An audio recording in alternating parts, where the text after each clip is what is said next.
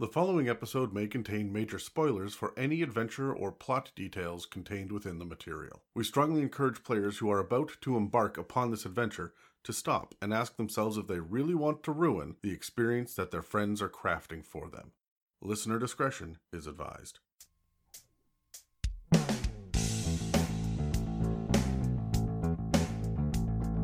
Welcome to another episode of Legend Lore, the podcast series where two dungeon masters flip through one tabletop RPG book at a time, giving their insights on the pros and cons of the publication in question. Hi, I'm Adam, and with me is Dan, and we're going over our thoughts on the Wizards of the Coast product, Planescape Adventures in the Multiverse. Before we get into this product, though, let me ask a couple of questions. Roll initiative. Sure. Uh, yellow dice.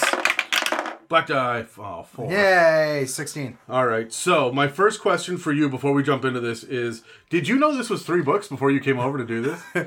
So uh, you sent me a message saying, hey, Dan, we got this legend lore. We're doing Planescape. And I was like, oh, they made a Planescape bo- book. That's cool. And and that is the level of knowledge I had about this. you, you've been a little tuned out of the publications recently. Uh, right? I mean, yeah, starting a new business and stuff, and the stuff that pulled me away from the podcast is still taking a very large majority of my life. So, um, so, these are happy surprises for a you. lot of these are happy surprises, and like I've noticed, the quality of their productions have increased slightly since some of the poor decisions. Eh, Uh, and eh, you, you, you weren't here for the Spelljammer legend lore. I guess that's true.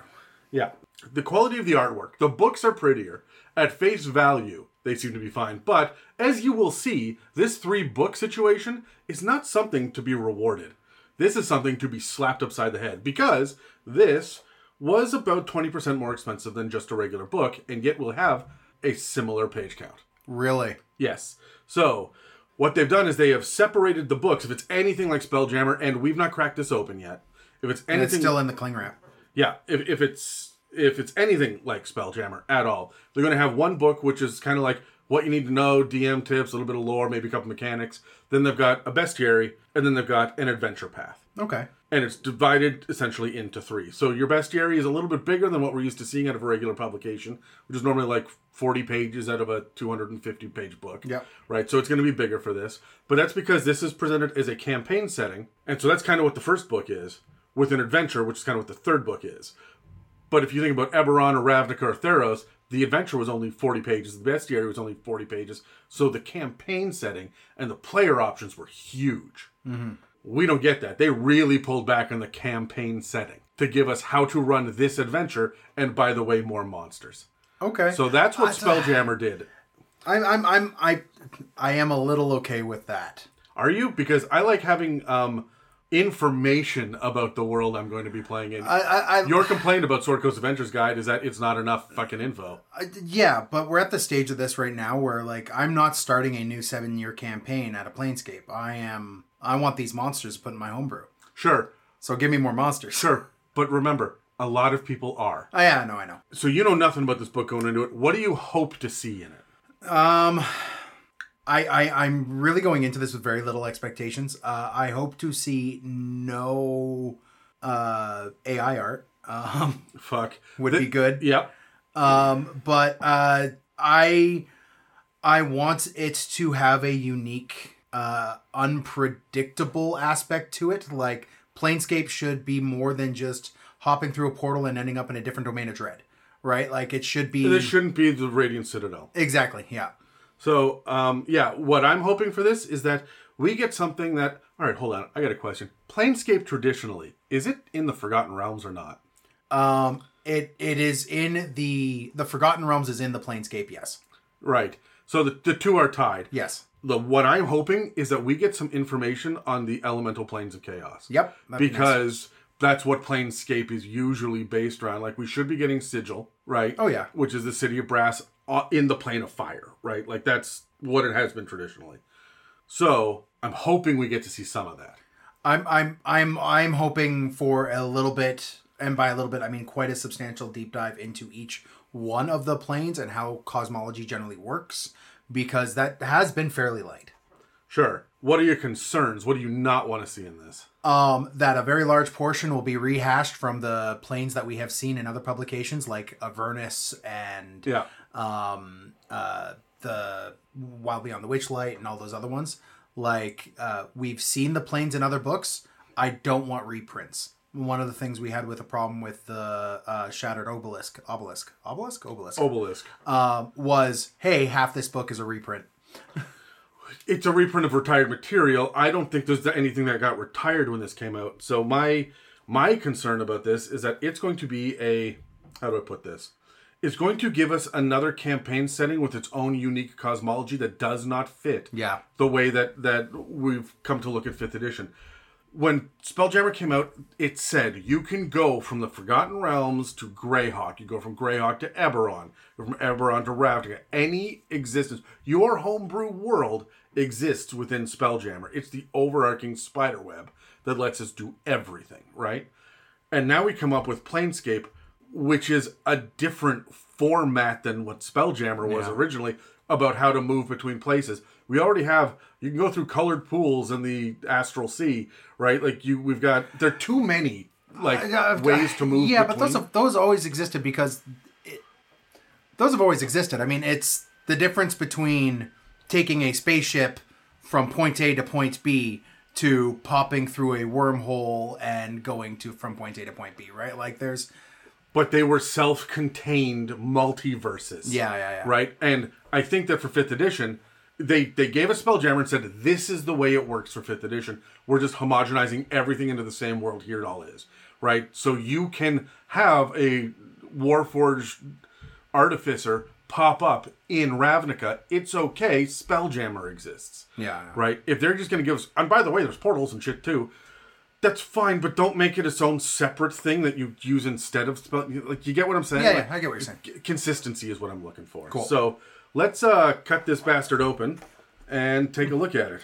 You're being so fucking gentle with this thing. I'm always gentle with my D and D books, Dan. You're the one that ruins them. It's fucking cellophane. Just get at it. You're the one that ruins them. If I remember correctly, it was the uh, Candlekeep map at your house that got utterly destroyed. Uh, Yeah, because it ended up being a holder for a coffee cup. No. yes. That doesn't sound like me. that sounds more like my children Uh huh. and their coffee habit. Yes. so, all right. The very first thing we have is when we open it up. There's this little page they put on the back. I don't know why they do this. Just give give, give it a back cover. Ah, no, I like that there's not a back cover for my bookshelf purposes. Uh, that doesn't make an ounce of sense to me. Every other book has a back cover. Just put the put the splash. Anyway, infinite realms of immortals and imagination. The outer planes brim with celestials, fiends, gods, and the dead, and they're all just a step away. Ooh, maybe this will give us like God. So outer planes, not inner planes. So not the. Remember, the inner planes are the elemental. Uh, let's hold off judgment because it's probably both. Sure, but it's in the in the cosmology wheel. That But like, there are gods that exist within the inner, uh, in the inner uh, planes. Yes, I know that. But what I'm saying is the wheel, the wheel, Dan, has an outer planes and inner planes. I will pull Sword Coast, Sword Coast Adventure Guide out. I will open it to that page. I will pull out the DMG and I will punch you in the mouth with it. I have looked into this because I'm so mad at the multiverse idea in the first place. I fucking hate that. I really do. But enter a portal. Ah, fuck. To Sigil. Okay. The city of doors, metropolis or magical pathways. Okay. Blah blah blah the hub of the outer planes i'd like sure sure okay so we're going to the outlands hey look we get a great big fucking map of what looks like. Is that planes? Planar ship? I think well? okay cool. Gateway to the multiverse. Can i just say i'm tired of multiverse? Yeah, I mean we're we're multiversed out, and and this is probably a, a very specific and intentional pull because of all the things with Marvel and shit right now as well. i've been overwhelmed with the uh, concept of the multiverse since I, mean, I was collecting comics back when infinite crisis was coming out. Yeah, right? And then they've done i can't even keep track of what marvel is doing.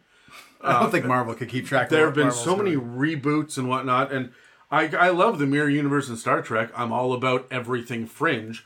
Like i i am hell i'm the only person i think that watched eureka. And that had more timelines than anything else that like it's fucking wild. I'm into it But we have gotten so much multiverse shoved down our throats. I'm Yeah. just I'm tired of it. So this beautiful slipcover has some art on it. It does have some art on it, and it is the same art on both sides. Of And it's almost a- like one of those could be a back cover. Yeah, almost. Um, shut up. The there's a mask, a masked uh creature, probably a deity. I don't know what god that is, or Oh, is that is that the l- uh, Lady of Pain? Lady of Pain, like Shar. No, no, no, no. The the woman that runs Sigil. Oh, maybe. I have I have no a little bit of Planescape from a little bit of research that I did ten years ago. yeah, yeah. So I, don't have the even know. memory of a goldfish, so I, Yeah, we'll, maybe. we'll we'll get there. yeah. Oh my goodness. Uh, what There's are we a- talking about first? Because there's something that I love There- immediately. yeah, all right. There's a DM screen. Okay, DM screen is what we're going to talk about, and the very back of the DM screen are a bunch of uh, Modrons. I love With the celestial, a giant. Is that there's an obelisk? There's uh, there is at least a that might be sigil. That might be the Tower of Brass, um, in sigil like that. Sure. Yeah, there are celestial dragons We've had potentially. Oh my god, this is okay. See, this is what I mean. The artwork is getting better and better as, as it goes on. Mud but, methods. But I feel like we should we should take ten percent of the art budget and maybe hire an editor. I don't know, guys. What do you think? What I'm really really upset about usually when we get new DM screens is the inside, like the meat of it, the mechanics of it, are like copy paste every every single time. Actually, it's been different for the last few because one of the pages, because we always get the conditions, right? Yeah. And we always get the like the basic rules. Object hit points and yeah, yeah. stuff like that. Yeah. But then one of the pages seems to be um, campaign setting specific, and one of the pages seems to be like random table of some sort. Yeah, uh, and that's kind of what we have here as well, including a uh, guide to the Outlands Cool. um, uh, and uh, planar portals, and what kind of keys you could have for a planar portal to pop to another plane. I mean, that's useful, but it's not something I feel like I need to be able to have at my fingertips. If I, you're running this campaign, maybe, but I mean, maybe, but I mean, isn't that something I would prep ahead of time? sure. Uh, as a lazy DM, I'll use this. Oh, all right, fair enough. As someone who does more than 10 seconds of prep, I will probably not. Okay. So there are like I like I said, there are 3 books. Here's what they're called. The first one is called Turn of Fortune's Wheel, which I believe is the campaign setting. Okay. Like- Or not the campaign setting, rather the the adventure. The cover art for it is of a giant ass fox. Oh, we have Fox We- people. I yeah. can't open this yet. No, all right. So So so I want to open it. The second one is called Morte's Planar Parade. I don't know who Morte is, but we will find out. Also, more Modrons in in here, which I fucking love. I love Modrons. The last one is called Sigil and the Outlands. So this is our entire campaign set. It is not all of Planescape. It is Sigil in the Outlands. Like this is where this takes place. And we got this to a lesser degree in Spelljammer. Although they did burn a third of that book, the campaign setting book, on just different kinds of ships, which let me tell you are just the same ship, different shapes. I know that they got a lot of critical backlash. I'm hoping that this book is better. So I'm going to open this one so we can learn about the setting before we dig into the others. Aw. Oh, I love opening a book for the first time. Yeah, there's so there's the mask of whoever's on the, the front cover. And There's there's some nerd somewhere yelling at us. Oh, there's nerds everywhere yelling at us, Dan. That's The special edition of these covers looks so beautiful. Yeah, I I didn't even see a way to buy the alt cover for the when on Amazon when I went looking for this because I ordered through Amazon and I couldn't find. So, total sidebar: we went and did uh, Phandelver and Below the Shattered Obelisk. You and I sat down to go over that uh, because it was your birthday present. Yeah. And when we got it for you, there was no alternative cover option for me to buy. And when I went onto Amazon, there still isn't. There's no way for us in at Amazon.ca, so in Canada, you cannot buy the alt covers through Amazon. Hard stop. You have to go try to find them at a local gaming store. Now, I didn't want to do that. I didn't want to go down to the local gaming store. I just wanted to order it online. So I've actually ordered an alt cover because I want a copy of the book, right? So I ordered it with the alt cover, but I had to get it from a comic book store in Seattle. And so it's getting Yeah. shipped cross border for For for those who are wondering why don't why don't we just go to our friendly gaming stores here? Um, they're pretty bad. they're pretty bad. Yeah, We have the ones that are that are like close to us, like you got to go for like a half hour, forty five minute drive just to get to something decent. Well, it's funny. I can name seven comic book stores in the lower mainland. Uh, two of them are an hour away. Every single one of them is terrible. I would much rather go to our regular, like, bookstore chain and hope to get it there because they tend to be friendlier staff. They will have um, some options for you, and uh, their prices are reasonable and not jacked up like they are at all the comic book stores. So, Yeah.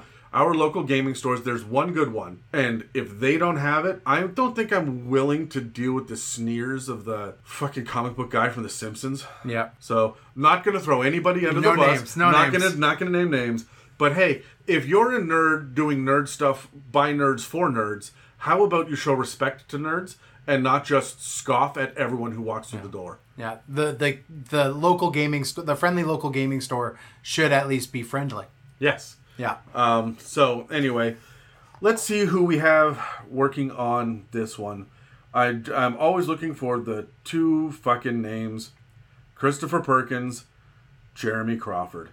They're rules developers here. They're not editors. okay. Interesting. Um, oh, Chris Perkins is in as an editor, but not the lead editor. And Jeremy Crawford's name is not on anything else for the book itself, just the D and D studio shit, right? Like game architect. Yeah. So normally, normally, um, when I see Jeremy Crawford's name on something, I don't want him to step outside of the rules, because at least when he's popping off about the rules, I can ignore him and do my own homebrew shit anyway. um, so on the cover, uh, Sigil's enigmatic ruler, the Lady of Pain. Hey, Okay. Cool. look- You got it right. um, looms before the planar metropolis and its its uh, curving skyline. All right. Uh, the disclaimer: the factions of the City of Doors are not responsible for symptoms associated with accidentally happening upon the cage. I don't know what the cage is, but okay. Please consult your doctor if you experience any of the following: upset stomach, nausea, existential dread. Uh, call your doctor, Dan. uh, claustrophobia, or an irresistible urge to wax poetic about philosophies relating to the multiverse. Well, I guess yeah, I'm yeah, yeah, also you gotta going, call yeah, your doctor. going, yeah. What was that? Cla- uh, claustrophobia or No, no, C L E I E I? T H R O phobia. The fear of being trapped. Oh no! Oh no. So uh, we're gonna blitz through this because it's three books. three books, yeah. So um, although I'm gonna start off right now by saying this first book comes with a map at the end, that which is the big map that we see in the Yeah, uh, yeah. that's right? the that's the Outlands. Yeah. That's the Outlands. You'll see that we've got Arcadia, Mount Celestia, um, Bitopia. Yeah. And so I tend not to pull the maps out of, of my books um, until I'm going to run a campaign in it. Otherwise, I get coffee cups. Sta- anyway, um, Let it go, Adam. Nine Hells, Hades. All right. So so it is the plains. However, Gehenna. I, I have enough trouble on these fucking podcasts between Brad, Megan, and Kyle. We cannot get a fantasy word. Like I know they're all bullshit and they're made up. All language is made up. That's how language works. But I cannot get them to pronounce shit on purpose to the point where I don't think Megan has said "monsters of the multiverse" correctly once, ever good. on anything. Oh, good. It's usually Morty's monster book. If I get that, maybe I will get that. But uh, like, it is just fucking wild. So I and you make up words. Oh, I do it just to annoy you. You know, but you also make up words that don't I, exist. I like looking in your face and seeing the disappointment. It's not that I'm disappointed because honestly, I've come to expect it at this point. What it is is is a boiling internal rage that is is borderline. Um, Blinding? no, it's not blinding. I would say it's borderline um, deific Oh, okay. in scope. yeah, yeah, yeah. So it's it it penetrates godlike rage. to, to the very center of my soul and it exudes out of me in waves of what you think of as disappointed but it's only what your your tiny mind can perceive because this is like six dimensional rage and it entices me. Yes. I, I, can, I can smell your erection from here the table of contents moving right along We're just gonna blast through these books. well not with that erection so um Gets the job done. Oh, that's really fucking cool. Sigil and the Outlands have gate towns. Each one of the gate towns goes to a different place specifically, but they got fucking wild names to them, Yeah, yeah, uh, yeah, yeah. including Ecstasy, uh, Glorium, Bedlam, Cursed, Hope. Cursed is with C U R S T. Cursed. Uh, hopeless, Torch, Rib Cage is one of them. I wonder where that one goes. The abyss. Uh, no, I think that uh, based on this, that is the Nine Hells. Okay, I mean that. that Maybe. That tracks. because it's nearby Automata, which is clearly Acheron. Yeah. So, Fortitude Excelsior, like there's there's some good stuff. So, uh, we've got Infinite Doors to Adventure, which g- does the breakdown, and then Chapter One is character options. God fucking damn it! So we're gonna be quick about this, right? No, no, no. Okay, so there's no more. There are no more um, playable classes or playable races in fifth edition. I'm pretty sure we're done because the next time that we are going to get something that is an adventure path of any kind is going to be after one D and D comes out. Okay. So we have the Book of Many Things, which I believe is just Deck of Many Things related, and then other like ancillary or similar products. Right? Magic magic items. ma- magic items. And then there's supposed to be a Vecna campaign and there's supposed to be a Red Wizards of Thay campaign, but these were announced after the one D and D. Like, like those are supposed to come first, as far as anyone knows.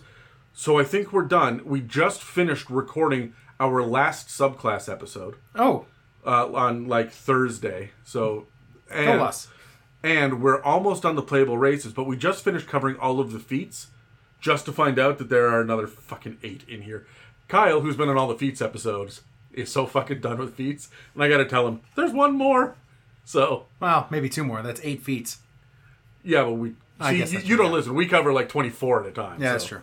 Um, so anyway, uh, there's some new magic, two new spells: Gate Seal and Warp Sense. Uh, magic items. Dan, one of the magic items is called Mimir. Oh, Mimir, for those listening, is a sun god uh, that Megan's character in our last campaign prayed to, and I murdered in the final session. yeah, you did. Yeah, as part of her final descent to evil.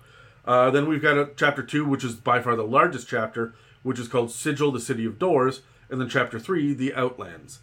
I don't hate how much information we're getting about Sigil, the City of Doors. It seems to be about as much information as we got about uh, Sharn, the City of Towers in Eberron. But it takes up like it's it's almost forty pages. Okay. And this book that I'm holding in my hands is less than a hundred. And then chapter three is the Outlands. Other than that, we've got maps. So there are only three chapters in the intro to this. This- Okay. This, is what I'm saying. Like, why bother? Why bother making this a prestige set? And it's because the pages is so thick, right? High quality glossy pages and really fucking good art. Yeah. These books are they're they're high quality books, but they're not as crunchy as we would like. Yeah, the quality of the books is good, but I'm not a fan of the the content necessarily. Let's roll initiative before we go through the rest Sure. of it from here. Thirteen. Three. There you go, Dan. All right, me first. Here's the intro. Infinite Doors to Adventure. Dan, do the whole book, and I'll just do the whole next book. Okay, yeah, that that that makes sense. Art here, as we said, is beautiful. There is a um, ex- explanation right off the top. What is Planescape? Which is a D and D multiverse and so much more. Beyond the Great Wheel cosmology detailed in the DMG, Planescape focuses on reality-bending adventures and aesthetics unbound from those of the mortal worlds.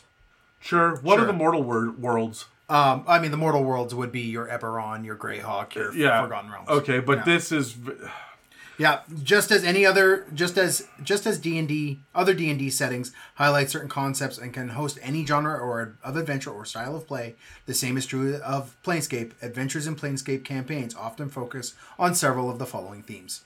and then they list them all. Okay, they list them all, yeah. that's cool. But like, here's my issue: they've tied themselves to the Forgotten Realms planes, right? But Eberron has 13 planes, and Greyhawk has more planes, and we don't get like. Just because you can go to, to Eberron doesn't mean you're going to explore the planes in Eberron, right? Well, I mean that might come up here. We don't know. I mean, it is multiverse is in the title. Let's let's wait and see. Let's wait and see. Um, there is three chapters in this book, three main chapters, which we've already talked about. Um, and then it tells you the three truths, rule of threes. Um, everything's going to be in threes in this book. I have a feeling. Um, just like everything was sevens in the mas- in the um, Which light? Well, Witchlight no, book. Witchlight, yeah. um, now we have character options, which include uh, some new backgrounds. The art here is beautiful. You know, I don't know what it is about this art. I think that they finally mastered lighting. There's a depth to the lighting and the shadows on this Yeah. that we haven't seen in, in a lot of the previous art. So it's just I don't know, it's really solid. Yeah. Um, so new backgrounds. You got a gate warden, which one of the thing I one of the things I've noticed is a lot of the new backgrounds have been incredibly powerful. They've been beefy. What they're doing is they're slowly transitioning us to to grasp the idea that backgrounds are going to be the main building block for characters when it comes to um, one D and D or five point five, whatever you want to call it, right? Yeah. So Yeah, and each background gives you a feat, is what they're doing now. Yeah, they started doing that in Dragonlance. These pages feel thicker. This is what I mean. Like It's like deceptively thicker. Like- Like, I, I keep on thinking that there's another page back there. there's only fucking hundred pages. Like that's the problem. Um, so the, you got the Gate Warden, the Planar Philosopher, which you have to choose a faction of Sigil. Yeah, we're gonna keep going. Then you get the feats, which we will be doing separate things for. Uh, Yeah, yeah, we'll do another episode Yeah. on those. Um, and then we get to like I'm fucking twelve pages in, and we're already on magic and magic items. Two new spells, including Gate Seal, which is a fourth level abjuration, and Warp Sense, which is a second level divination spell. Cool. And then magic items. The Mimir is a skull-shaped device with that is filled with knowledge. In real, in the real world, Mimir, like in real world mythology, Oh, yeah. Mimir was a guy that had his head lopped off. Oh, yeah. And so you can carry his head around, and he and he speaks to you and gives Is you Norse wisdom. Norse uh, Norse mythology. Yeah. So that's that's neat. Yeah, I love it. Um, a portal compass, sensory stone, and then we're into sigil, which again, the art here is stunning, just absolutely stunning. This the the shot of the street in uh, sigil with like a Gelabdur and a Modron and So for those of you that, that obviously can't see the book right now, Sigil itself is a large ring, kind of like Orthanc in um in Lord of the Rings. Yeah. With a giant spire in the middle. And there are all of these little towns, these little gates all the way around, these little gate towns on the border. So there's a city in this giant circular area with a massive tower in the middle as well. So that's kind of that's kind of the geography we're working with here. cool. Um, there is a note here that it is a Mimir, not the not the Mimir.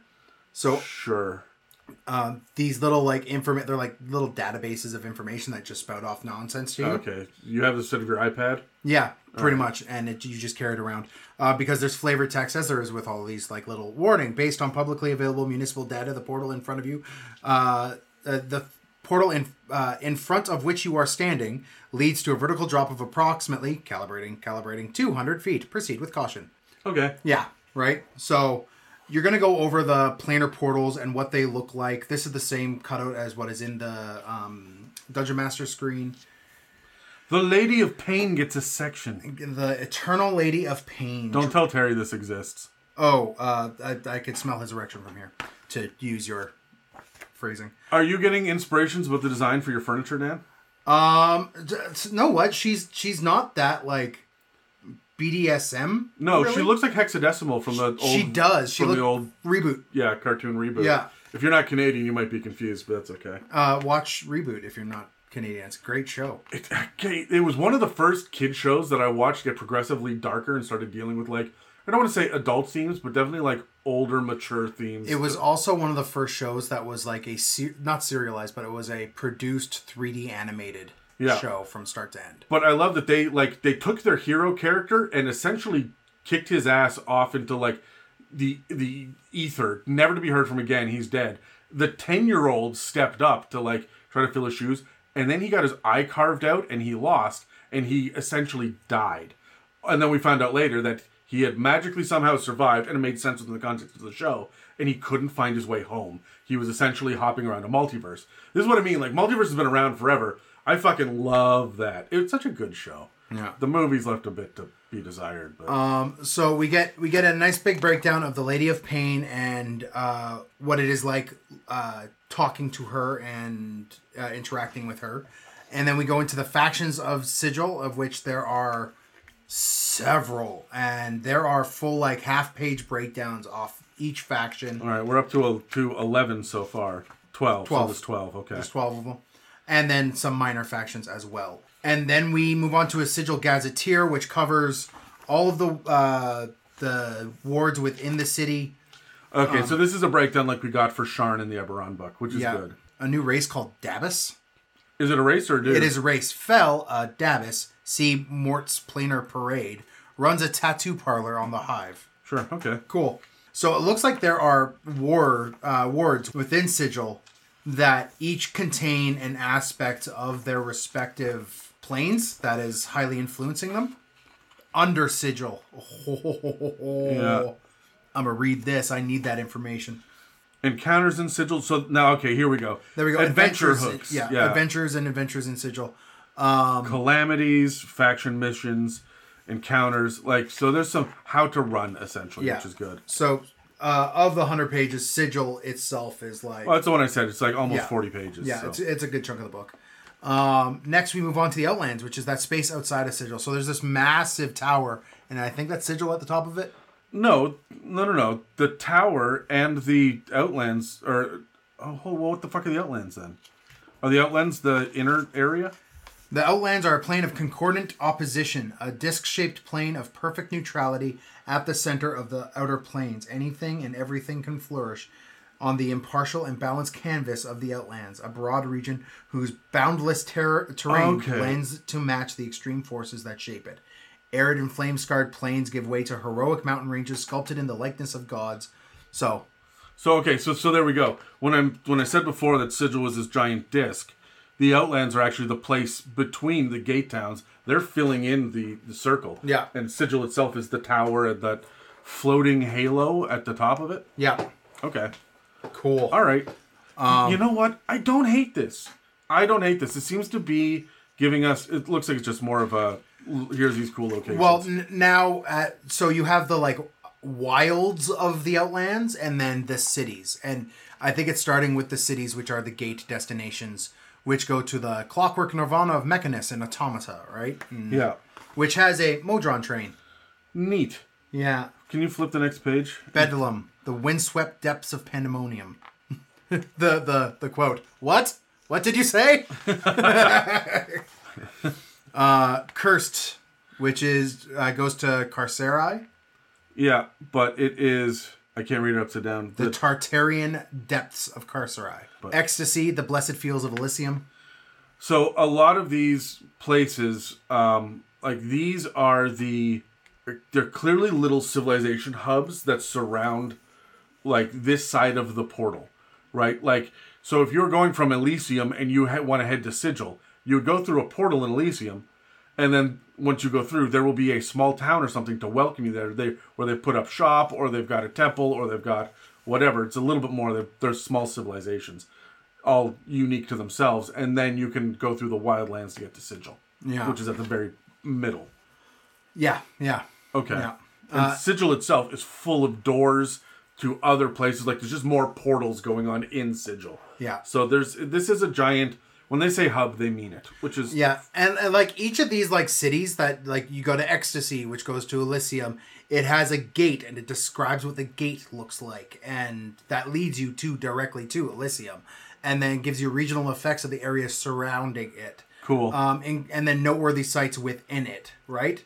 And then what you to do adventures within it, and then you move on. And it does that for every single one. Excelsior, the seven heavens, uh, gate destination goes to the seven heavens of Mount Celestia, and yeah, but it's the same format for each one of them. Faunel, Fortitude, which goes to Arcadia, Glorium goes to Ysgard, Hopeless goes to Hades, the Grey Wastes of Hades, Plague Mort goes to the Abyss, Ribcage goes to Baator. oh well, there you go. Yeah, and So it is the nine hells. yeah. Yeah. Rigus goes to Ar- uh, Acheron. Rigus. Uh, Sylvania goes to Arborea. and they've got a cool little splash page. Let me tell you something. I do. I am the one that finds all of the Wizards of the Coast art to put on all of the YouTube channels, uh, all the YouTube videos and stuff. Yeah. And I have been desperately trying to find art that represents the planes, all the different planes. Well, now you E- have it. Yeah, each one of them, each one of these has that art, right? I had to dig around into like th- third edition, and even then, I got almost nothing, right? Like there's the the artwork representing the planes is weak at best. I think there was a lot of stuff in Wizards and Dragons and and uh, Dungeon Way back in the day, magazines, yeah. But like you can't find those magazines now. So The quote for, for Sylvania is Hey, everybody, watch this. Dewey Double Dare. May he rest in peace. uh, Torch, which goes to Gehenna. Tradegate goes to Bitopia. Xaos, which goes to Limbo. All of this art is beautiful. And then Other Realms. Outside of the gate towns lie waking castles, the lairs of timeless evils, and godly realms ruled by deities who dwell among their worshippers. The following realms exist in the Outlands, and then it gives you a list of uh, other locations within the Outlands themselves. 1, 2, 3, 4, 5, 6, 7, 8, 9, 10, 11, maybe more. Moradin's Anvil. Oh, yeah. Uh, 12, 13, 14, 15, 16, 17, 18 other places, but they're all one or two decent sized paragraphs. Yeah, and Like- they give you some idea of what like are within the places, but It's very, very. It's like the domains of dread when they just started to list other domains of dread and they just gave you a fucking list. Yeah. Or in Dragonlance when they've got the hex crawl portion of it, and it's just like here's the stuff in there, but it's just a paragraph, a paragraph, a paragraph. So, um, so that's neat. Before we move on to the next one, is that enough for you? Is that good enough for a campaign setting book? For me, who often wings it, yes. However, if you are the kind of DM who needs a lot of information to uh, be able to run within a space, no, no, not at all. Like, uh, if you can't fill in the blanks, right, which is fine, that's just a different DMing style. Um, this might feel a bit. You'll, there'll be more work for it. There's a lot of work for this because sure, it gives me general ideas of this district, this ward, this city, but it's only a handful of paragraphs. You don't have maps for any of these gate No. towns. No, you don't. You don't know what the. You might have an, an information about who a leader is in one of them, but you certainly don't have NPCs laid out.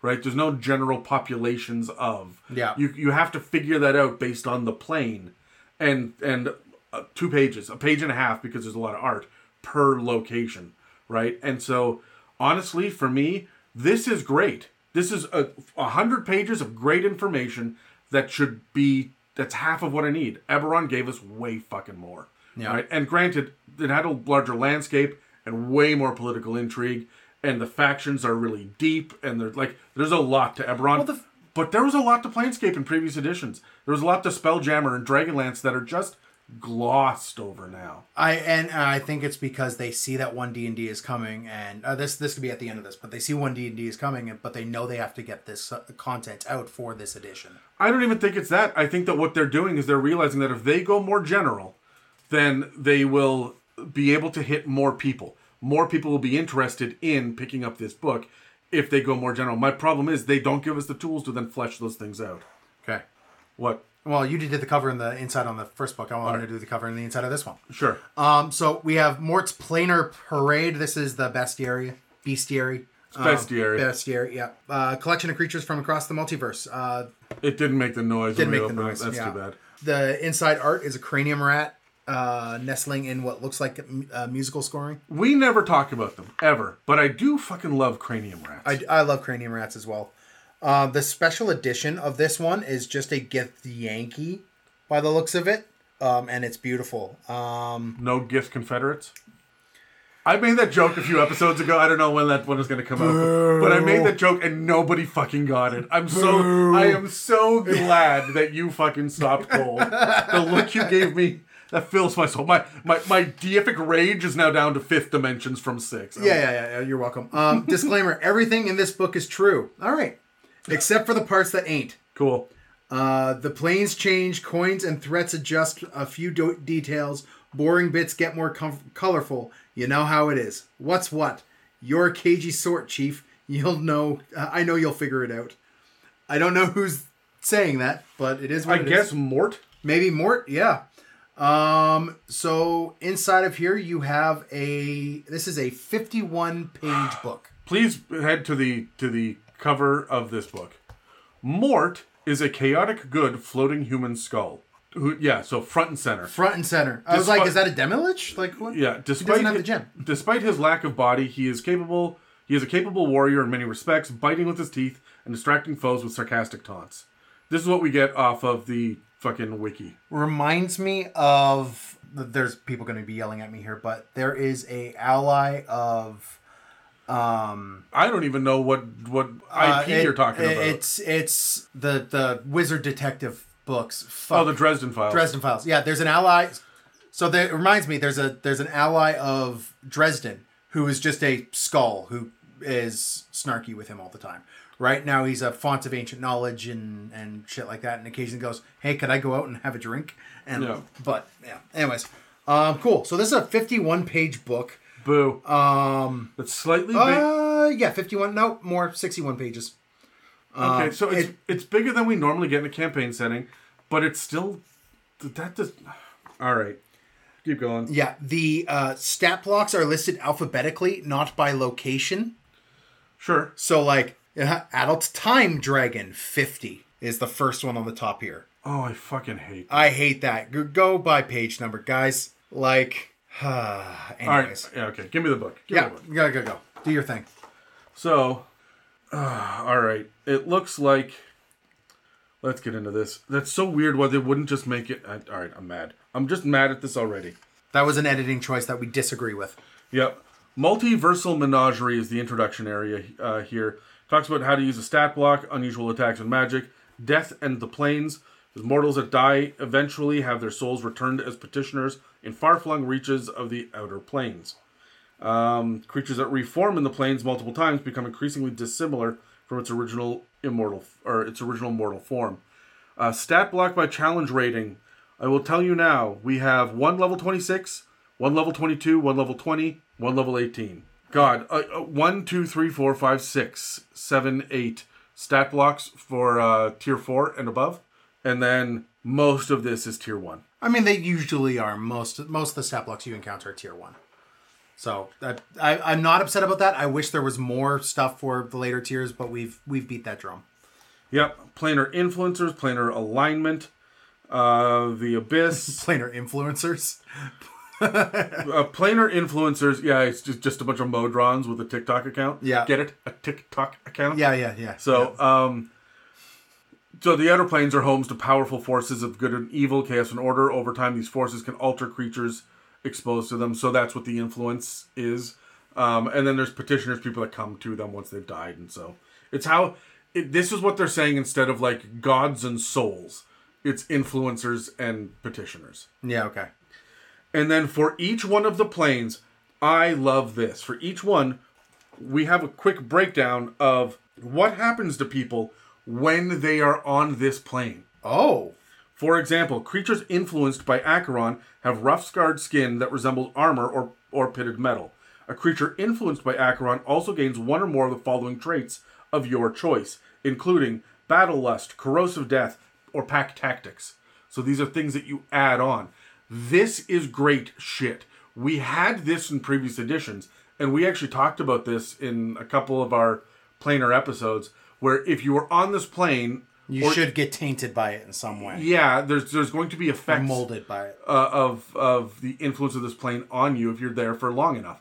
And so we used to get that in previous editions. Or when you go here, you have disadvantage on this or mechanical penalties of that or shit like we're we're getting that now. And there's a bunch of flavor text for it. I think that was included in Tome of Foes to a far lesser degree when it came to the different levels of uh, of hell for all of the demons or for all the devils, right? And then so it's cool because we get it for all of it. This information is in here, but you know what? This should fucking be in a campaign setting. Yeah, yeah, it should. Right? Well, I mean, they needed to fill in this 50 pages to make binding a separate 50 pages worth it. So, and then we get denizens of the Outlands. So, Outlands aberrations, Outlands beasts, celestials, Outlands dragons. And so, just grab a D4. There's a red die over there. Yeah, I got it. And I'm going to just pick fiends because I was talking about them. Yeah, just give me a roll. Uh, dose. All right, so denizens of the lower planes regularly invade the Outlands, seeking to shift the balance in the uh, the realm toward evil. The blood war, the endless conflict between demons and devils, regularly spills into the plane. You rolled a two. After being ambushed by a rival, a night hag merchant offers a reward to characters who help her recover her lost inventory. Several dozen stray larvae, which are in the DMG. Hmm. So there are these are all just like encounter like hooks, right? So there's four for each one of these uh, creature types. There are 14 creature types. 14 times 4 is off the top of my head 56. So there's 56 adventure hooks in here and none of them are bad. None of them are bad. This is this is awesome. okay. Yeah. This this is what should be in the fucking campaign setting. anyway, by the time we get to the bestiary, we're on page 16. of a um, 63 page book. my God, we finally get to the Hound Archon. Oh wow, that that only took The entire fucking years? edition. The entire fucking edition. Yeah. What are their? What's their CR? Uh, four. That's way too low. I think that they're supposed to be like frontline soldiers. Ah. We Okay. also have Lantern Archons. What's the trumpet archon? Is it in there? Well, hold on, we'll get to it. We'll get to it. Nope, and Warden Archons. No trumpet archon. Nope. Okay, cool. What the fuck is a Baernaloth? A Baernaloth is a large fiend. Another We, Yugoloth. Hey. we get Bariaur Wanderers. These are celestials with the lower bodies of goats. So half satyr, half centaur, Sure. right? So Bariaur Wanderers. Mario. Yeah. Ward. Cranium rat squeakers and a squeaker swarm. squeaker swarm. The squeaker swarm. The cranium rat squeaker is a CR0. Uh, we've got the I would call it Dabus. You call it Dabus. I'm not sure. The Dabus rebus that translates the uh, that translates as leave at once. The lady commands it, and it's it's leaf and then a picture of a hat minus the H is at, and then the number one plus S is once, and so it's all in code, right? Commands is a picture of a comb, the D and D ampersand, and then plus S. So, Commands. commands, right? So, so this is, and then uh, the word it is an oven mitt minus the M. So neat, totally fucking ridiculous, but neat. Uh, these are gray-skinned, vaguely human-like figures with curled horns. They are celestials, typically lawful neutral, although they very much look like demons. Well, it's the curly horns plus the Floating shock of white hair and Yeah. and like the deep red robes. with no feet. Like I, I suspect these things just kind of like float around. They have a fly of 30 feet, Yep. uh, and, and that includes hover. They communicate via symbol speech. So we get a new language. That's what that is. Cool. Symbol speech. Uh, I'm going to go through this Just really real quickly. quick, no, you cannot learn that, Brad. I need to do it for puzzles, Brad. There are dark weavers, which are medium aberration spider monsters that are just horrifying. I want that. Megan's coming over later, right? Yeah. Uh, Demodands. Hey, oh Megan, shit, we we got, got Demodands. Demodands? Yeah. Fucking finally. That's almost as egregious as not getting uh, uh, Hound Archons until now. Yeah. Okay. So for those of you that don't know, Demodands are neutral evil. So we have more fiends that are neutral evil, which are phenomenal. We get three of them, uh, going ranging from CR 11 to 16. Uh, we have an Eater of Knowledge, which is a large aberration. That is just wet looking. I was gonna be like Eater of Knowledge, Adam. Uh, that's Consumer and Spewer of Knowledge. Oh. Uh, Githzerai. We get a few more Githzerai. Fantastic. No Githyanki. At all? Nope. I don't think so. Unless did I? uh, Unless they're gonna be a little later. Nope. I guess they wouldn't be alphabetically. Huh. No, I think we got Gith, uh, Gith Yankee and Spelljammer because Probably, yeah, right. yeah. So so this is Gith Zerai. Um, Morte is in here with snarky little comments all over the place. We've got and like every single time you see his face, it's like he's just going, "Hey!" Like he's just got the goofy looking look on his skull face. now we have uh, what I'm going to call furries. These are called Guardinals, and they are essentially bipedal. Like it's, uh, that's BoJack Horseman, right? Sure, yeah. This is fucking A mouse man. yeah. But what's the fantasy mouse series? Uh, Redwall. Redwall. That's what like, and we and we have a bird one, a horse one, a mouse one. I think this is why we're gonna have a fox one on the front of the cover of the next book. Sure. Right. Like this is just here you go. Make some fucking Now, is it is it? Are there how to turn these into player characters? no or no no no. But it just it opens that up. When now. when you have the legacy rules uh, as they're now, you could pretty much just take these as inspiration and use Yeah. the the uh, legacy rule to generate your own race. I guess. considering that race is going to be uh, oh they're going to start calling it Lineage, species no they're going to start calling it species in 1d&d when it, when the new edition gets released when the update comes out there'll be species and it's the least important part mechanically so it's really easy to homebrew your shit. Okay. so we're just going to have d&d is going to become the land of furries and elves and dwarves which is going to drive me up the fucking wall. But that's just because i'm a tr- traditionalist. Regardless these guardinals are all cr 269 for the flying one but they're all celestials that are neutral good In, in my campaign, there's there's a there's a guy who's like actively awakening animals and and whatnot. So I'll still use those. Uh, there's a medium construct. There's a evil elephant, a maelephant, which is a large fiend. I'm not, I'm moving along. Goddamn. Modrons. We get a decaton and a hexton modron. About fucking time. Look at that. Like, look at all the fucking pinchers coming off the decaton. I might need to borrow this book. Uh, you say that every time, and then I never get the books back. Nonaton, which is nine. She's got nice big full lips, Dan. Uh, oh, oh, we got a splash page for the hexton. I'm upset they don't call it a hexaton. It's just called the Hexton. Hexton. I think I think that's it was called that in previous editions Uh, as well. we're, we're going all the way up. Uh, uh, we got up to uh, to penta um, pentadrone Pentadrone, yeah. before, um, and now these are octon modron, septon modron. So they're no longer called drone at the end. They're they're These all- are the commanding officers. Yeah, I'm curious to know if they get into the fucking lore about it. We've got planar incarnate. These are gargantuan celestials or fiends, any alignment. The upper and lower planes are fundamental manifestations of good and evil, law and chaos. In the most dire and fateful circumstances, these planes can manifest primal embodiments of their might. Interesting. So these these are like uh, primordials just of the planes. Damn it, we get another blight. I just finished talking about blights for a fucking third of an episode. We get a Razorvine blight.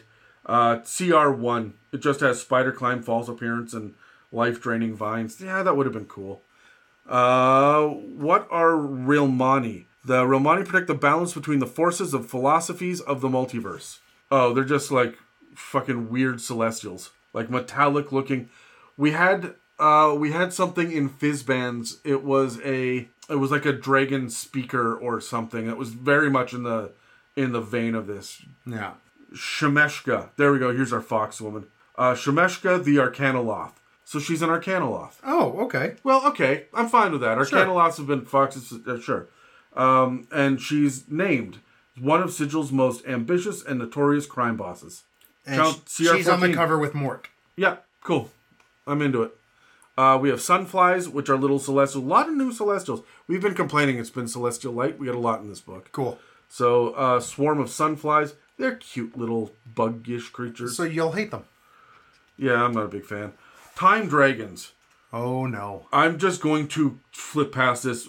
Stay tuned for Terry and Peps to talk about time dragons. Um, and then Vargouille. We get Vargouille, a different version of Vargouille. Yeah, Is that these- one wearing a chef's hat? Uh, yes. Well, that it looks like it came off the body of a chef. So Vargouille are flying fiends that resemble disembodied humanoid heads with wings, like bat wings.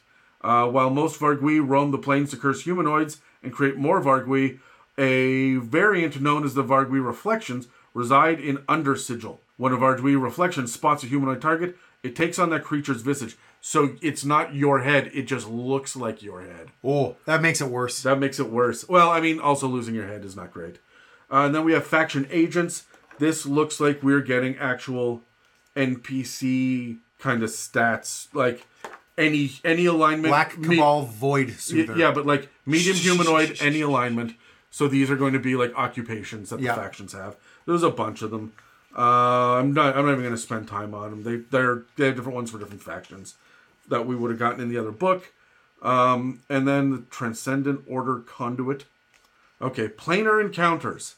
In the chaotic, uh, here's chaotic planar encounters, and then using the monsters from this book. If you're in one of chaotic, evil, good, Not just the monsters from this book. or oh, hold on, or lawful or neutral, it has a D100 table for each one of them with really only about 20 options, right? That says, hey, chances are good you're going to run into these things, and it looks like it's mostly from, or it, yeah, it combines a monster manual in this I book, see one that's like 1d4 red slots. Huh, good luck. but it's not stuff from Monsters of the Multiverse. It's this and the monster manual, which is what every single campaign book has been.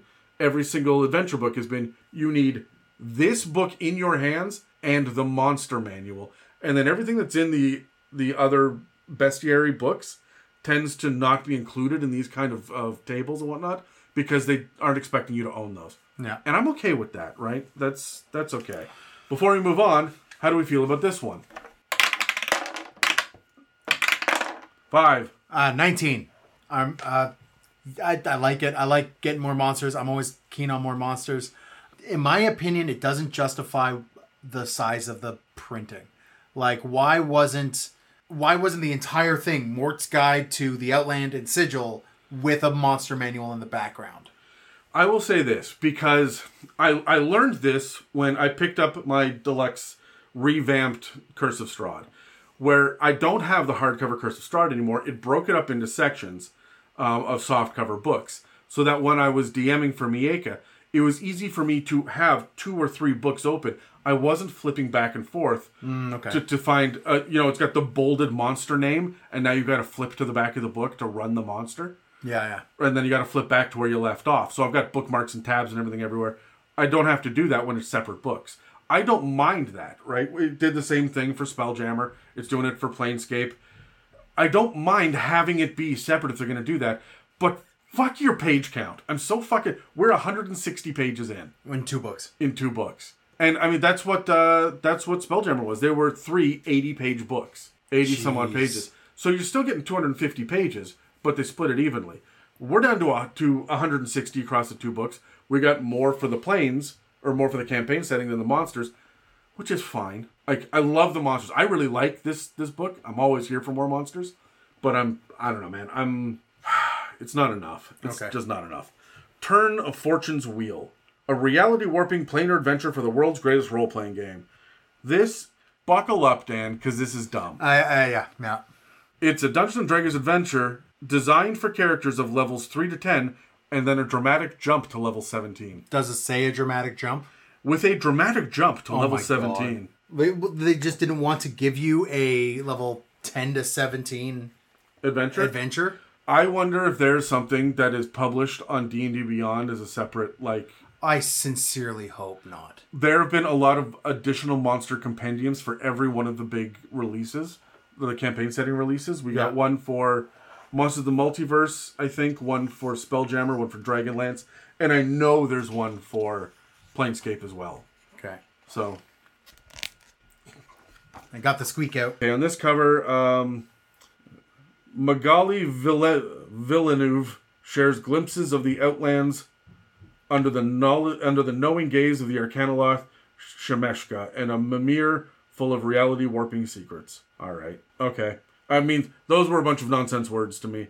The disclaimer here is Fortune's Wheel welcomes guests and currencies from all planes. I guess Fortune's Wheel is a location. We're going to Sure. find out. Uh, from all planes, realities, and timelines.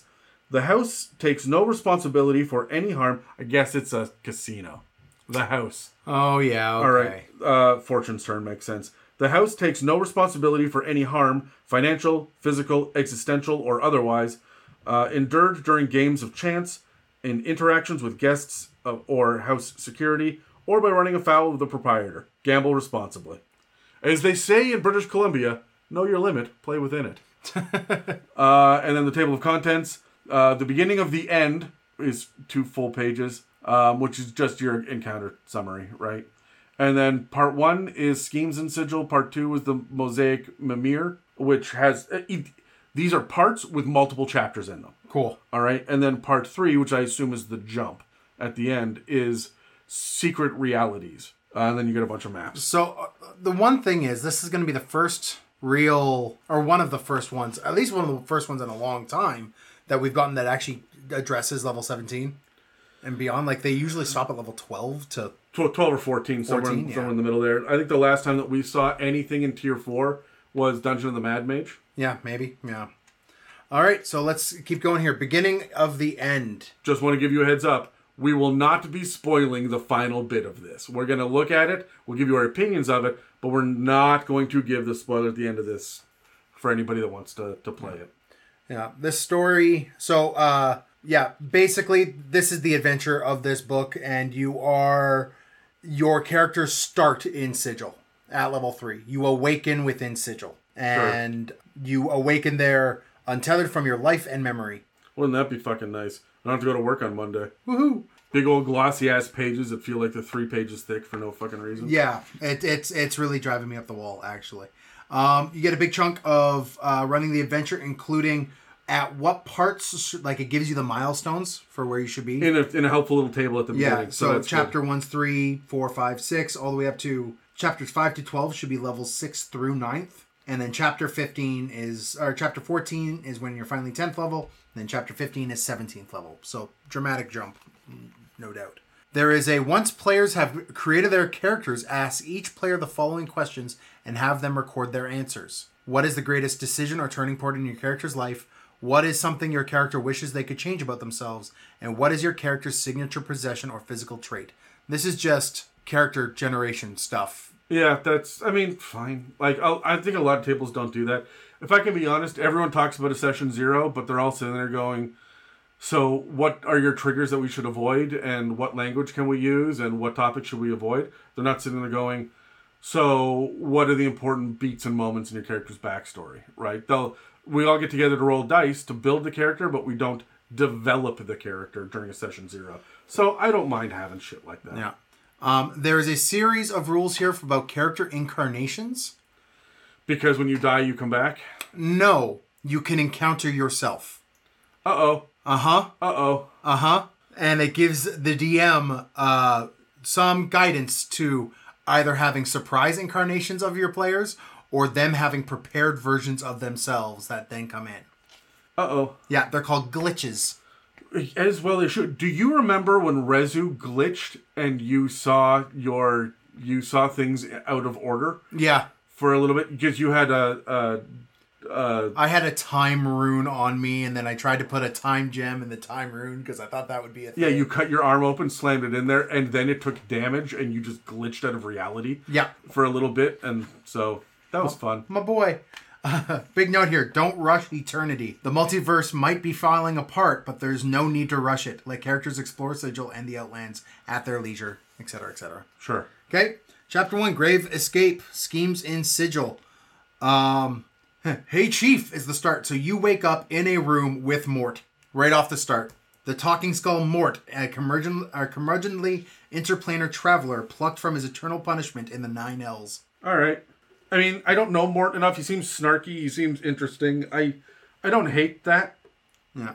Who is their last snarky character? Tasha. And I enjoyed all of Tasha's snark. She was, she was pretty funny. Volo's full of snark. No, Volo's a whiner. Like Tasha was like secretly judging you the entire fucking book. Yeah. And I really, where I remember us talking about these should be Tasha's tweets. I think Morte would have a Twitter account. I'm not going to call it X. Should have a Twitter account. Should no. Morte's new enough. He'll be on Threads. Can we not? Welcome to the future, Dan. We have a stat block for Morte, who is in a mortuary basement. That's where you start with Morte. Ah? Okay, anyways, moving The on. The fact that his name is Morte and he's a skull alone fucking annoys me. I know, I know. Um, Philosophers with Clubs is chapter two, which is after you If emerge we, if from we this ever, area. if we ever have an illegal substance gang where we are going to be running drugs across the border, Philosophers with Clubs. philosophers with clubs is what we're going to be. yeah. But I'm also going to take a page from um, from Doctor Horrible's sing along blog because the club is my penis. And then you eventually get to a casino where fortune favors the bold. You get Are you upset that it doesn't say the bald? no, I'm not. Um, because I already know that it doesn't. oh, buddy. Yeah. Uh, you got slot machines that are duodrones. Well, that's just sexual in nature, isn't it? That, yep, yep. You can put things in, in places there. Big ticket prize. Dare to test your luck with the spin of Fortune's wheel. And there's all these. And there is a spinning the wheel and what each thing on the wheel says and That- how to actually a, roll it. that's a fun game. It's a fun little game. Like, take this out and put it in your world just as a puzzle or a I absolutely will. Yeah, they, they gave us a slot machine, a Yeah. sentient slot machine. That's fun. One of dubious Vecna, one of the dubious Vecna impersonators who perform at Fortune's wheel. Yikes. Uh, so there's it's it's straight up a like Vegas casino with with like performers, but instead of Elvis impersonators, they have Vecna. they have Vecna impersonators yeah. wearing platform shoes. By the way, There's some timed events, and then we head into uh, literally into the Outlands. into the Outlands with the Mosaic Mimir. Yeah, part two is the Mosaic Mimir. That's a really cool building. It looks like it's walking on like a hand. Like there are like large fingers, but they're all every knuckle is disjointed, so it's all got floating parts. That'd be a really cool hag building. That would be a really cool hag building. Um, and then there's an actual picture of the Mosaic Mimir, which looks different than other Mimirs we've seen so far. All right, cool. Um, The Walking Castle. Walking Castle, a bunch of gifts, uh, a bunch of Githzerai. Um, RO4M, the missing monodrone. I don't like that they all have R2D2 fucking names. I I don't want to give them serial numbers. I would rather give them quirky little like my name's Spark and my best friend over here is, is Twitch and it's like I've given them, I've given them like weird, like alphanumeric, and it's like just a little too Star Wars for me. Omega 055 is is a That's better, right? Like it's not R2D2. someone right? Brad killed with a shocking grasp the second they met him. I'm like, he's supposed to be an NPC, you dick. yeah. Anyways, um, Automata. So you have to go to the city of Automata. This is very Modron focused. Oh, you actually go to Curst as well. It looks- and Excelsior. Yeah, it looks like you're going to a whole bunch of the different You are going to all of them. Glorium. but you're going to the cities, not the planes associated with them. I right? there is a like three or four page little like you go to this walking castle, which is a thing, and then the castle walks throughout the outlands and drops you off of the cities. So you don't even get to explore the outlands themselves unless you, you know you get out of the castle you go Yeah. you go walk about yeah it's uh, just it's just more of the same And Oh wait, then- there's an entire chapter for Outlands explorations. There we go. Angels in the Outlands. no which- no fuck off i just saw that art he's wielding a, a fucking scepter like it's a baseball bat Sherial, star player of the Righteous Hands, an angel baseball team. God. And there's a thing called play ball. So this is angels in the outfield, my friend. such a deep cut no gen z person is gonna get that joke and it's so But us fucking good. millennials are sitting here cackling. i fucking saw that movie in theaters when i was a child That tracks. fuck Wow. That is something I'm gonna hand this to Dave and be like, find the stupid, and he will he will fucking vomit. Like that is so good. Um, the Righteous Hands, which are a team of Celestials, consist of eight Hound Archons and their star player, who is a Deva named Sherial. All right, move on because I'm. basically this gives you uh this section called outlands explorations gives you things that occur within the uh, the outlands, Outlands. itself but it's only like four options you have angels in the outlands mausoleum of chronepsis and Semuanya's bog and then we're in the next chapter All right, what's the next chapter? secrets of the spire Okay, so we're back in the center then, I guess. Yeah, this is chapter 13. This is where we are level 9, level 10. Notes about our allies and stuff we've met along the way. Then behind the wheel, so you go in. The the splash page for so this is part three, the secret realities, and the splash the splash page is for the Arcanaloth, like crime lord. Yeah, in her uh, in her secret abyssal realm, the House of Liars. Which means like we have the Lady of Pain, but she's not going to be the main antagonist here. She's- No. she doesn't even seem to be a, a major player so far. I, I think she is a major player, but uh, No. overwhelming threat more than anything else, right? I, she, I don't think she's actually even a threat. I think she's just. I- I'd have to look into it. I, I don't I don't believe that she is evil. The way that the Raven Queen is not truly evil. Yeah, yeah, yeah. So you travel this demi plane of hers, and See the artwork for the for the M- Mimirs is a little bit more demonic now as well. Yeah, yeah. I, I don't want to spoil any plot here, but you are basically taking down the casino. And then chapter 15. Suddenly you are now level 17. And there's a bunch of. Uh, you have to go back to the Outlands. So at the end of chapter 14, you leave the Outlands. Now you are back to them to continue with this. I wondered if if you yeah get shunted out of reality or something. I think you do, yeah. okay, But so you come back as a future glitch of yourself, I guess. sure. Did they just watch Loki and come up with a campaign? Like, is that what happened? I mean, don't could be. Um, the distorted beliefs of the Hexton Modron.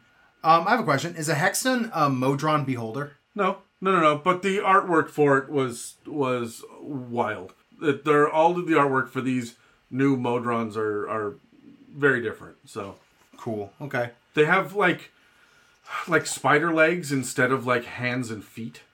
Okay. They just look a little bit more I don't know bestial, I guess. Okay.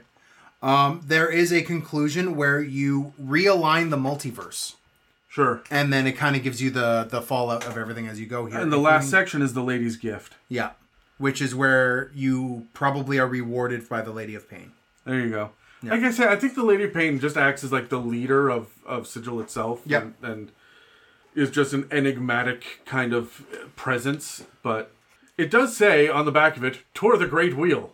We toured the Great Wheel of the cities, not the Great Wheel of the plains. Yeah, we toured the Great Wheel of the of the Outlands. We never once go to an actual plane by the looks of it. this is what fucking drives me nuts about this campaign setting, right? It gave us Sigil and it gave us the Outlands and it gave us the the gates.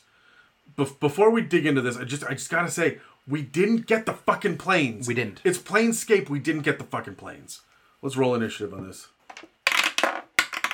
So for this specific book, for this adventure itself, take it out of the idea of, of what a Planescape book should be or what. How is this lone adventure in and of itself? I like it. It's Modron focused. Um, the weird, dr- uh, like the weird absence of level one to two.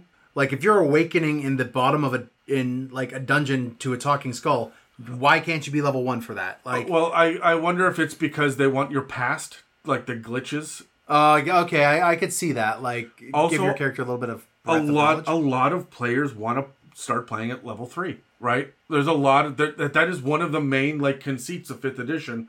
Don't start at level one. You will die, and you don't even have a subclass. Start at level three. Oh, I, Right. I don't play my games that way. I don't Uh, play my games that way either, but I know a lot of people do. So and then a weird absence of level 11 to 16 Sure, uh, but I but I feel like okay. You ever played in a game where you started off writing up a level twenty character? You played a bunch of shit, fought a god, then got depowered God of War this, style. this is when we're going to get angry emails from people because yes i have and i have matured in my gameplay and don't do that shit anymore yep. right like it it that is a fun campaign to do once but you never reattain your character's previous level i've never heard of anyone getting their glory back Well, you'll know with you'll, that storyline. You'll notice that this campaign doesn't do that. No. but they very much say, "Hey, let's skip. We'll jump forward." If you're fucking with reality and fucking with time, I don't hate a time jump. What the only way to really, because because half of the fucking player characters have some sort of you don't age or you age at one tenth the speed of the or you're in a uh, 500 year old elf and this person's a fucking kobold with a lifespan of 20 years right? Like doing a time jump how do you represent that in d&d you represent it with levels. Yeah. And power scale. So i don't actually fucking hate that. It's weird it's a little disjointed eh, but you spend enough time at level 17 dicking about.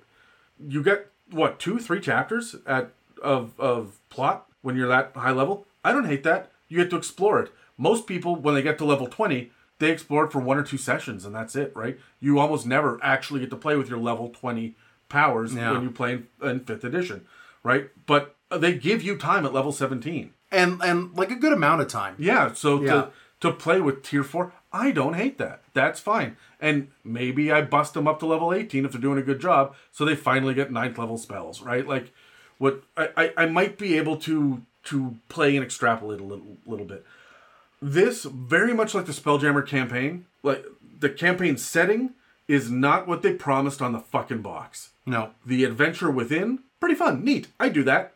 I would love to do this. I don't want to DM it. I'm just I don't want to DM out of a module. That's Yeah. not me. yeah Um, I have strong misgivings about how Wizards of the Coast presents adventures for DMs to run. I would rather, if I'm doing that much fucking legwork, I want control over the storyline. yeah yeah So, and and like uh, for me it's i like taking piecemeal like encounter ideas Yeah. or uh, minor plot points or even some major plot points from all of the campaign settings and then putting those in my world like there is stuff in here i will use because modrons are a thing mm-hmm. but but if Kyle or Dave or Jeff were to run this or Brad, because they run modules, right? And they've got some history and some experience doing that. I'd love to play this. This actually feels fun. I'm tired of the multiverse. This is not the multiverse. This is acknowledging the multiverse and then dealing with reality warping bullshit uh, that is not just like, oh, no, it's not Doctor Strange in in his multiversal nonsense where they were hopping from plane to plane and doing. No, th- those are more the far realms, which we got a glimpse of in the, the Shattered Obelisk.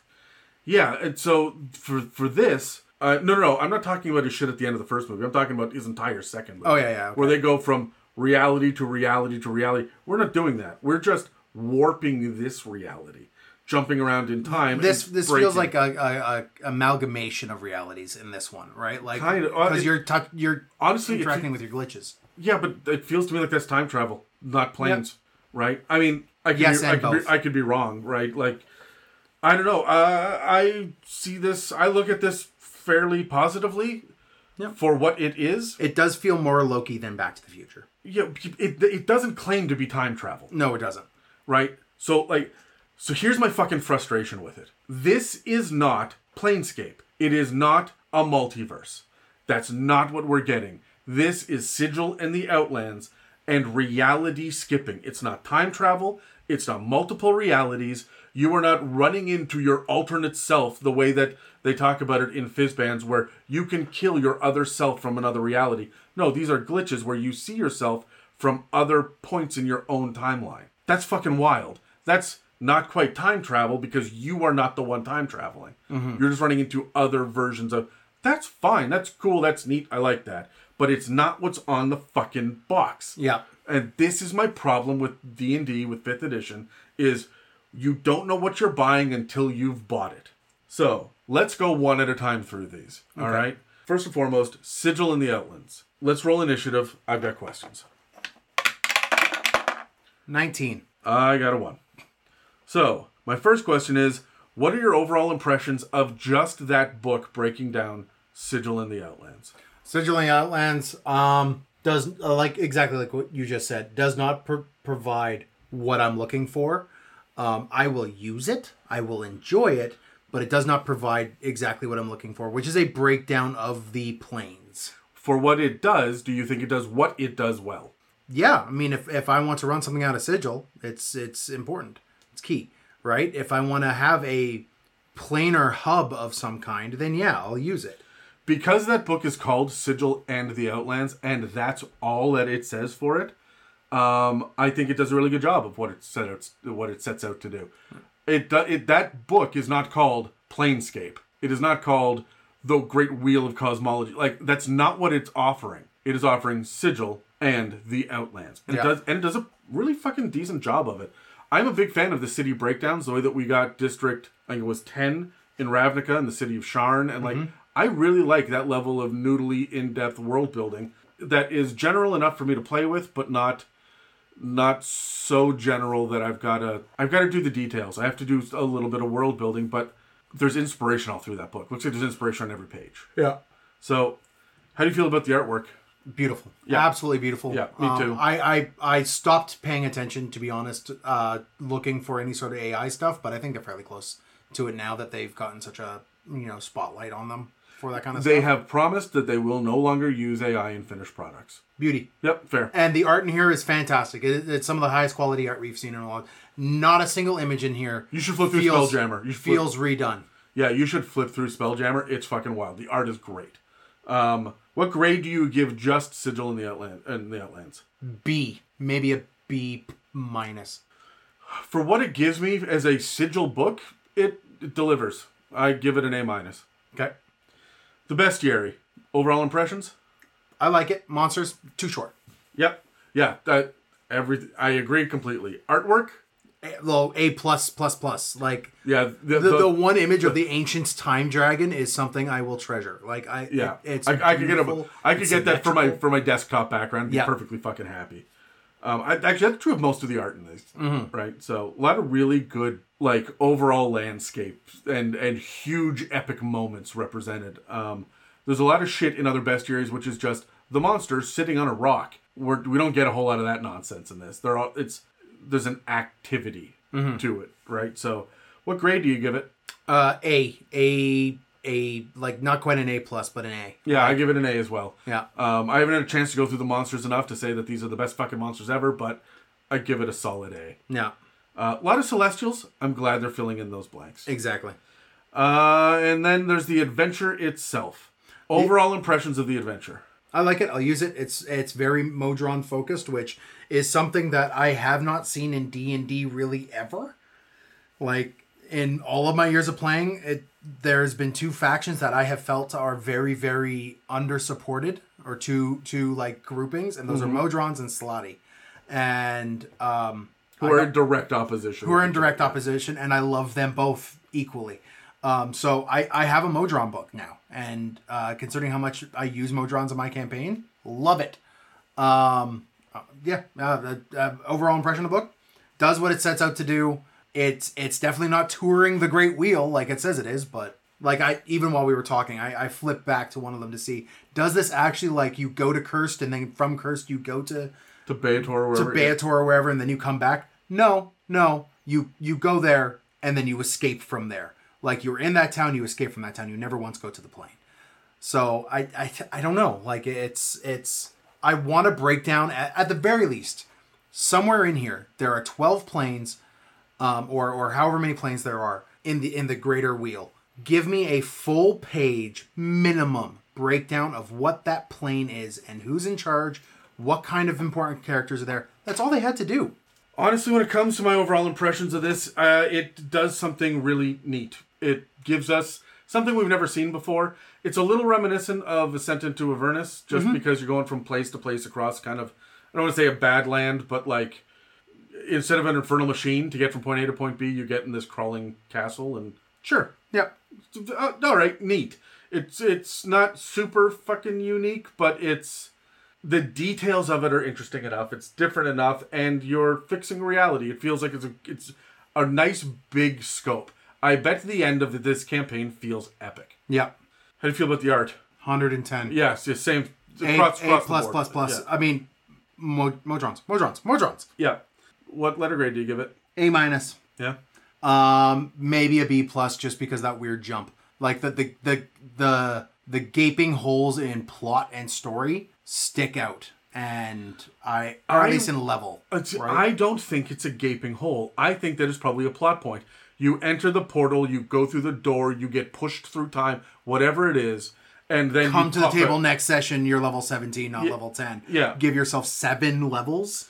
You're playing a different character at that point. Sure, but remember as well that what they could have done is said, "Hey, you know what? You're going to jump up to level 13 for a chapter." And we would have sat here and said, "Why not, you know, tier 4 and why not for 3 or 4 chapters?" So they give us tier 4 and 3 or 4 chapters and I'm like, "You know what? Fine. I, uh, all right." It didn't feel like a half measure. It didn't feel like a hand wave level twice instead of instead of once, which is a dumb gimmick. Instead of an act 3, which is what it feels like to me.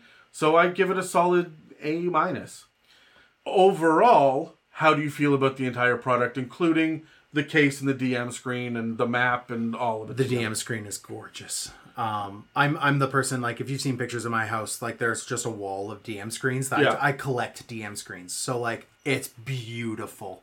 Um, the uh, the total um, impression again, it's not Planescape. No. So I just want to remind you, you gave it like a, a B minus, a solid A, and then a B plus. But it's not Planescape. What do you think? uh, in terms of letter grade, Yep. I'm giving it a B.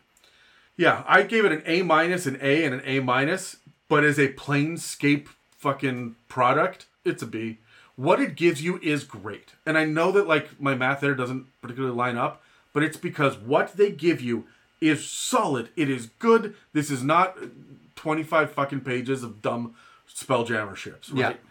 So like I'm I'm all for it. However, this doesn't give me Planescape as a campaign setting. This gives me Sigil for an adventure. The way that they gave me Barovia for an adventure, right? In it's they didn't give me Eberron. They gave me And I mean, I right? mean, well, I don't want to like defend this this production path that they have clearly chosen to go down, where these massive campaign settings that they've given us in past editions of of Ravenloft and of Sigil and Planescape and Spelljammer and these things, these massive like multiple publication support um, to these things, they've boiled them down and condensed them to one book, one series of like one little chunk here, one package. Here you go. I feel like th- their design decision that they're making here is that they come up with the adventure first, They support it with the bestiary, just what they need to, with a couple extra little flavors of options for things like, hey, here's one kind of Archon that will show up in the adventure. We're going to give you two more.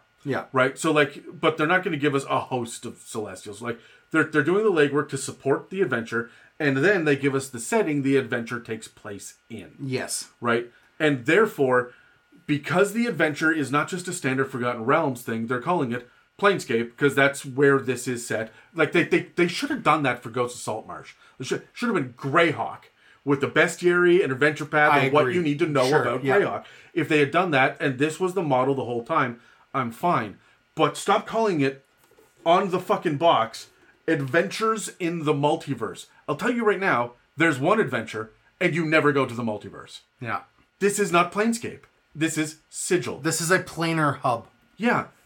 It's the Radiant Citadel, only instead of going to the places, you're staying in the Radiant Citadel. Yeah.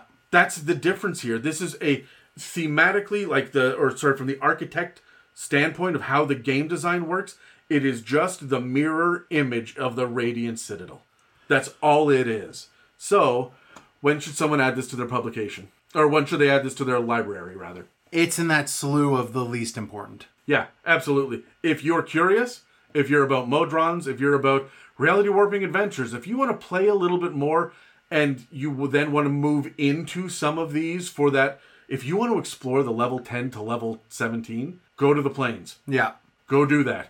There's room to do it. There's a little bit of guidance for it, even. I mean, they're Not a lot, but there's. your your characters also have like this whole like arc of uh you come in with all these memories level 10 to like 11 to 15 have your characters go back to forgotten realms or whatever realms they're in wrap up their stories there and then have them get called back uh, to the plains where they have to hop to the plains before they end back here and see what kind of shit has happened right like Yep. I'm going to say this Spelljammer fucking missed. Dragonlance kind of hit. okay but it came with a board game and that's weird and it's not quite d&d so it's for me still it's a question mark i don't know how i feel about dragonlance this seems to have hit what they want to do with this is still d&d this is still d&d and it's a big epic story and it, any anyone can put, can play any kind of character from any book right there's no ravnica where you can't be a dwarf or you can't be a right like it's you can do anything here because it's the hub so I wouldn't I wouldn't blame anybody for picking this up if they're interested in it. But know what you're fucking getting. And you're not getting Planescape, you're not getting adventures, you're not you're, and you're not, getting the multiverse. and you're not getting a lot of player options you're not getting a lot of like there's some interesting magic items but they're not Oh. worth buying the book for this is entirely a DM tool. Like there's no reason to hand this out to players Yeah. except while you're doing your session zero shit.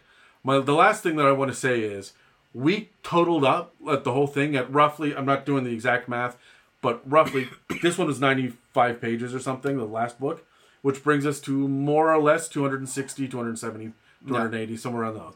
I just pulled Rime of the Frostmaiden off my shelf, 320 pages. So Rime of the Frostmaiden is Which- more content than this. Right, but it's also got a bestiary that's going to be like a certain. Uh, you know what? Fuck, I've got it in my hands. I might as well fucking tell you. Just as a comparison, and this is, to be fair, one of the thicker books, but just looking at the contents page alone, the bestiary in here, the creatures uh, are 40 pages, Okay. and the Welcome to the Far North is 13 pages. For 10 towns, which does a big breakdown of the of the area, which is kind of what we get from Sigil, Sigil and the Outlands? 94 pages. Holy hell. So the adventure here is twice as long, right? That was a hundred some odd, like roughly a Yep. hundred pages for uh, Sigil and the Outlands. This is roughly hundred pages for ten towns and the and the So North. so it's just it's just the adventure itself is shorter. yeah. It's just a shorter, tighter adventure. It, uh, also look at the levels of Rime of the Frostmaiden. Like it's 1 to 15? Something like that. Yeah. No, it's one to eleven. 1 to 11. This is 3 to 10 and then a spurt at 17. Yep. Like I, I get why it's smaller, but at the same time, this is the Planescape. It should be bigger. Like I, I understand that the Ice, that Icewind Dale is this wide scoping tundra. And and Plains. and there are planes in here that we don't go to, like uh like uh, Acheron or Elysium or or, or like Well, it mentions them, but like it mentions them. But if they had taken a one level dip to go explore this one plane, then you know what you would have had? Adventures in the multiverse, you motherfuckers. But you did not fucking give me that. So, so uh, if they had just fleshed this out with another two chapters of a couple of planes and then maybe a little how-to guide to, for other planes. The more we talk about, it, the more I hate it. Uh, there, there I, is. I, I hate what it didn't give us. I, yeah, I hate what it. I did give us. like what it gave us. It, it feels like there's there's uh there's the show called Ted Lasso, which you know, um, but his his um opinion of tea is what this feels like. Just the planes, like it- it's just it's just flavored water, right? I don't want the flavor like a, a city flavored of the plains. I want the plane, yeah. right? Give me a fucking cup of coffee. Don't give me your shitty dirt water. Yep. So that's it for this episode on Planescape Adventures in the Multiverse. I am so proud of myself because I have been calling it Farscape Adventures in the Multiverse That's for the a last, different thing. for the last like three fucking months. So I mean, through the whole episode. But that's it for this episode. If you've been inspired by any of the conversations on this episode, you can reach us through our subreddit r slash It's a Mimic, our Facebook group, or our Instagram. I want to thank all of the patrons uh, who have donated so generously and subscribed to us. It's because of your donations that we're able to do these Yeah. uh, these kind of reviews on these new publications in a timely fashion. If you'd like to support us, you can check out the show notes below for links to the Patreon, as well as a website where you can donate or check out our store. And don't forget to like, subscribe, comment, and leave positive reviews because every little bit helps. Thanks again for listening to It's a Mimic, where you never know what you're going to get. Thank you for listening to Legend Lore from the It's a Mimic podcast. New releases will be aired on Apple Podcasts, Spotify, and YouTube, as well as dozens of other podcast apps, and previously published materials will be discussed on our Patreon. If you are interested in more tabletop role playing game conversations, please browse the episode guide at www.itsamimic.com.